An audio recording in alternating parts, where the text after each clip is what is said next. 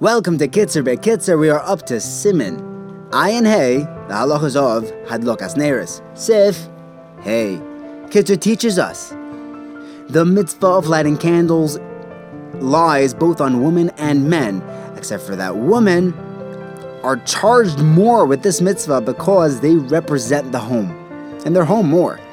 There's an, another reason, additionally, that since the first woman, Chava, put out the light of the world by making Adam Rishon eat from the Eitz Hadas, what does that mean? Because the Chet darkened Adam's neshama because now he was destined to die. And his neshama is called light. Ner Elokim, Ner Hashem Nishmas Adam. To be misakin that, they get the mitzvah of Adlokas Neres for Lechvoit Shabbos, to add that extra light. So if the woman is home, it's her job, it's her mitzvah, she gets it first to light the candles. The husband, the man in the house, should help by preparing the Neres. In the olden days, the, the, the older candles, it was hard to light it the first time, so they would, the husband's job is to light it and put it out so that when she comes to light the candles, it will light easily. If a woman is bedridden, if after after, a chi- after having a child, after childbirth, she can't light the candle, so then the husband lights it that week and she lights it as soon as she's able to do it. Nowadays, if she's able to light it that week, Shemiras Shabbos Kehilchasa says that she should light it herself. Next halacha, the Kitzur says, Ashrei lahen to the woman who shower and get dressed in their big Shabbos before lighting candles. He warns, make sure to daven mincha before lighting, because once the woman lights candles and she's mekabel Shabbos like that, she can't daven mincha anymore. If Erev Shabbos is hectic and she's running late, she has a lot to do, it's better for her to light candles before davening mincha. It's better for her to light candles before w- washing and getting dressed. Rather than chas v'shalom, she come to light when it's shkia or suffik being mechal Shabbos. If the husband sees that she's running late, it's a big mitzvah for him to light the candles, even though he's going to be, you know, taking her mitzvah.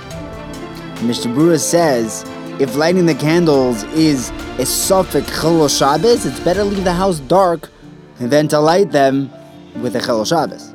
Next halacha. If the man lights the candles and then he has to do a, malacha after that, he can make it tonight when he's lighting that he's not being mechal, he's not being mekabel Shabbos with this lighting. But but if he didn't make it tonight at all, even in, in his mind, he could still do malacha afterwards because the minhag is not for men to be mekabel Shabbos with lighting candles. Next halacha, you have to light the candles where you are going to eat. That way, it shows that you lit them lechavod Shabbos. Don't light them somewhere else, and then bring it in to a place where it'll be used. The Mishnah Berurah says it's better not to move the candles at all. Light them in one spot and leave them there. Chak, you're allowed to move them. If it's a Shas Chak, like the woman is sick and she can't get up to light the candles by the table, then she can light it near her bed, and then bring them from there to the table. Because the whole bias is her makkah. Women who light the candles in the sukkah and then bring them into the house is not they're not doing the right thing. Because they're eating in the sukkah. If there were candles lit, you know, already from Thursday night or Friday morning, when it comes Shabbos time, when light time to light candles, she should put them out and then relight them to show that these are special candles, specially lit, l'chvod Shabbos. Next halacha, you have to light candles in every room that you are going to use. This is because of the shalom bias. If a man's wife lights and she makes a bracha, so if he's gonna be lighting more candles in another room, he doesn't to make a bracha. Her bracha covers them all. However, if he is somewhere else, not at home, and he has his own room over there, he should light and make a new bracha, his own bracha, even though his wife is it at home. If there are a whole bunch of people that are using one room, they're all lodging in the same room, they can join together to buy candles and then one person lights and has, the, has them in mind with his bracha. They should also have in mind to be Mekayim, to be Yoitza with his bracha.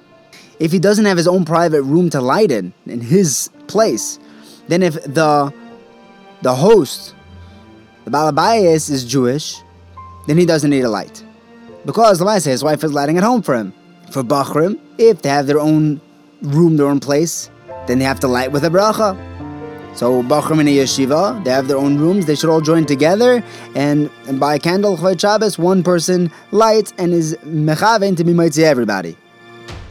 That candle should burn long enough that it'll still be lit when they all come back to their room. If the Bachram don't have a private room and they don't have a wife that's lighting for them, they should give a pruta to their balabayas, whoever's hosting them, to be a shutif in his neiris. If someone is soimech on the shulchan of his balabayas, that's where he goes for his sutas, that's where he gets his food, then he is considered halachically a ben bias, and he doesn't need to be mishtatev in the candles. The minig is that married women who are going away for Shabbos light their own candles and make their own bracha in their host's house. Have a wonderful day.